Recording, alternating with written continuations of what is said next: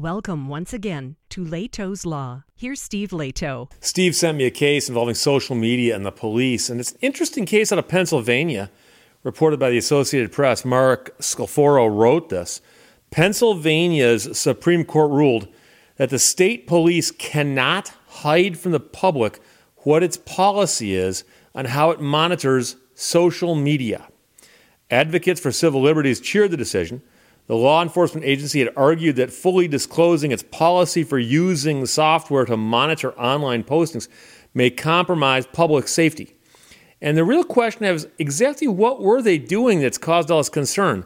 Because, like, if I've got a public facing homepage or I've got a, a, social media account that's not limited to certain people and anybody can look at it, I would assume the police can look at it too. But the question then is, are they doing anything else? Like, are they posing as different people? Things like that. So, uh, four Democratic justices supported the majority decision, which said the lower Commonwealth Court went beyond its authority in trying to give the state police another attempt to justify keeping details of the policy a secret. And so, this order now appears to end a six year legal battle. And that's actually part of the story, is that there's a process whereby they can object to things or raise arguments. And the court is now saying, well, you guys could have probably handled this a little differently, but the way you did it didn't quite work out for you. State police spokesperson said the agency is reviewing the court decision, but of course, reviewing that might not get you much further down the field because it's the Pennsylvania Supreme Court speaking to how the Pennsylvania police, state police, can act. So I'm not sure a, a higher appeal will get you very far. Uh, the lawyer with the ACLU of Pennsylvania said the ruling sort of puts law enforcement on the same playing field as all government agencies. They have a legal justification to keep something secret, then they have to put forth sufficient evidence to justify that. So that's the point. They said we've got this secret process. We can't let people know what it is. It's our, it's our secret sauce. And it turns out that Pennsylvania has laws and rules and regulations about what they have to do when it's a government agency with secret policies. So he argued that people need to know what police are doing in order to decide if it's appropriate. Ultimately, that relies on the voters understanding what law enforcement is doing so that then, through their elected representatives, they can rein them in when they're acting in a way that doesn't comport with what the public wants them to do, says the ACLU attorney. And I've mentioned this before. If the government's doing something that you don't think they should be, or vice versa, then you can complain through the political process. That is either vote for or against the policies that you like and by the representatives and so on. Or, of course, you can you know file lawsuits and so on. But here he's saying, let's get these uh, methods and, and, and practices out in the open so people are aware of them and then they can make decisions with some uh, education. Justifying what the majority opinion described as heavy or complete redactions on every page of a nine page regulation the head of the state police's Bureau of Criminal Investigations argued that greater transparency about the policy would make its investigations less effective. The State Office of Open Records held a private review of the redacted material and ruled that making the policy public would not be likely to harm investigations, calling the social media policy process as strictly internal and administrative in nature. Redacted sections address the use of open sources what approval is required, and when to go undercover and use an online alias and how to verify information. State police also had redacted entire sections on using social media for employment background investigations. So you go to apply for a job with the state police and they check your social media accounts. You might expect them to do that, but is the fact that they do that something that should be kept top secret? Uh, and so I, I I've got questions, but apparently the Supreme Court of Pennsylvania said, yeah. A panel of three Commonwealth Court judges reversed the office's open records ruling that would have disclosed this stuff without redactions, saying in May of 2018 that the state police investigations chief based his analysis about the risk of exposure on his own extensive experience. But that was the lower court ruling. The majority decision now said that that court should not have given the state police a new opportunity to lay out the supposed public safety risks The majority ruled that Pennsylvania's right to know law does not permit Commonwealth courts to order additional fact finding, which had not been sought by the state police. If the state police had requested the opportunity for additional fact finding, our disposition today may have been different, says the uh, opinion from the majority. The open records law has a timely and efficient process that should be followed, noting that six years has already passed. So somebody put a request in to see this information six years ago. And a couple years ago, a court said, no, this stuff is not available and should not be available for, for good reason.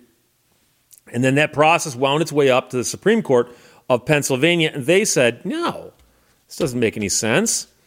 So, if and when appellate review is allowed to serve as a reset button based upon a court's ill defined policy concerns, there is no limiting principle, and the judiciary's claims to neutrality and ordered decision making vanish.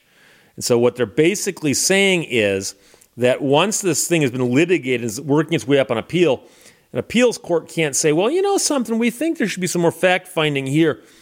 The Court of Appeals is supposed to rule on what's in front of it. In a dissent, one justice said the lower court identified a question of fact that was unresolved whether there was a connection between the text of the document and risks articulated in the agency's affidavit about public safety. She and another justice who joined her in the dissent uh, are the High Court's two Republicans. So apparently, let's see, we got two plus four, we got six.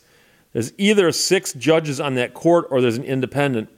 But um, it's always interesting to me when they actually designate and say this judge is a Democrat, this judge is a Republican. And it varies from state to state. Um, in Michigan, courts are supposedly uh, nonpartisan. So you do not run for a judgeship and say, vote for me, I'm a Democrat. Vote for me, I'm a Republican. Vote for me, I'm, I'm, a, I'm a church of the flying spaghetti monstritarian. You, you don't do that. You, you just say, I'm running for and, and name the office. And that's how they work the judgeships. Now, it's well known that some judges are going to be on this side, some judges are going to be on that side. And based on some of the things that have happened in the news in the last, like, say, 20 years, for those of you who follow these things, uh, when a Supreme Court justice, for instance, gets nominated to the U.S. Supreme Court, you can usually guess by who's doing the nomination and how big the fight is in the Senate as to which side they're going to come down on any particular issue.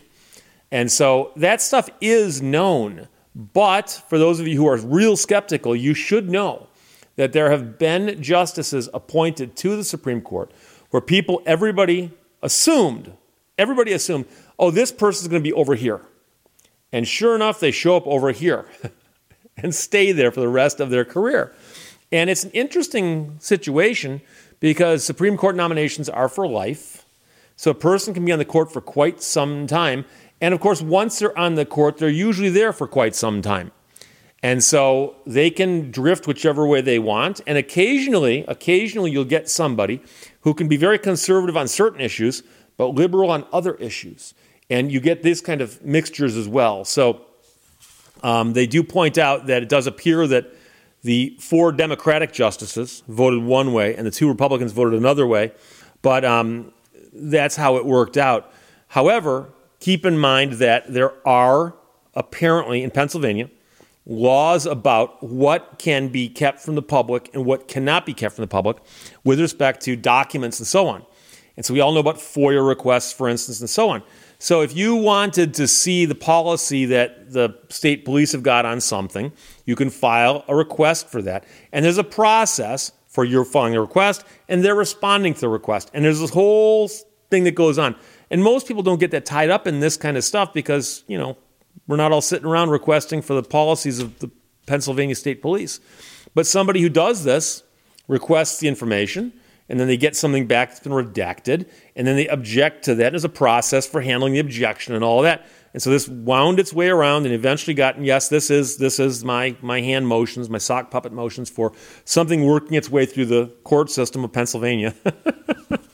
Very similar to something working its way through the court system of Michigan, or something working its way through the digestive tract of a flatworm, but another story altogether. So anyway, what basically happened here is the upshot is Pennsylvania has said through their high court that the state police cannot hide how it monitors social media, at least not based on what they had in front of them.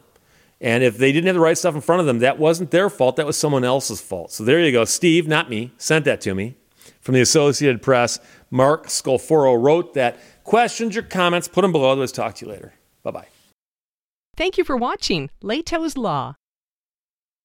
Dude, bummer.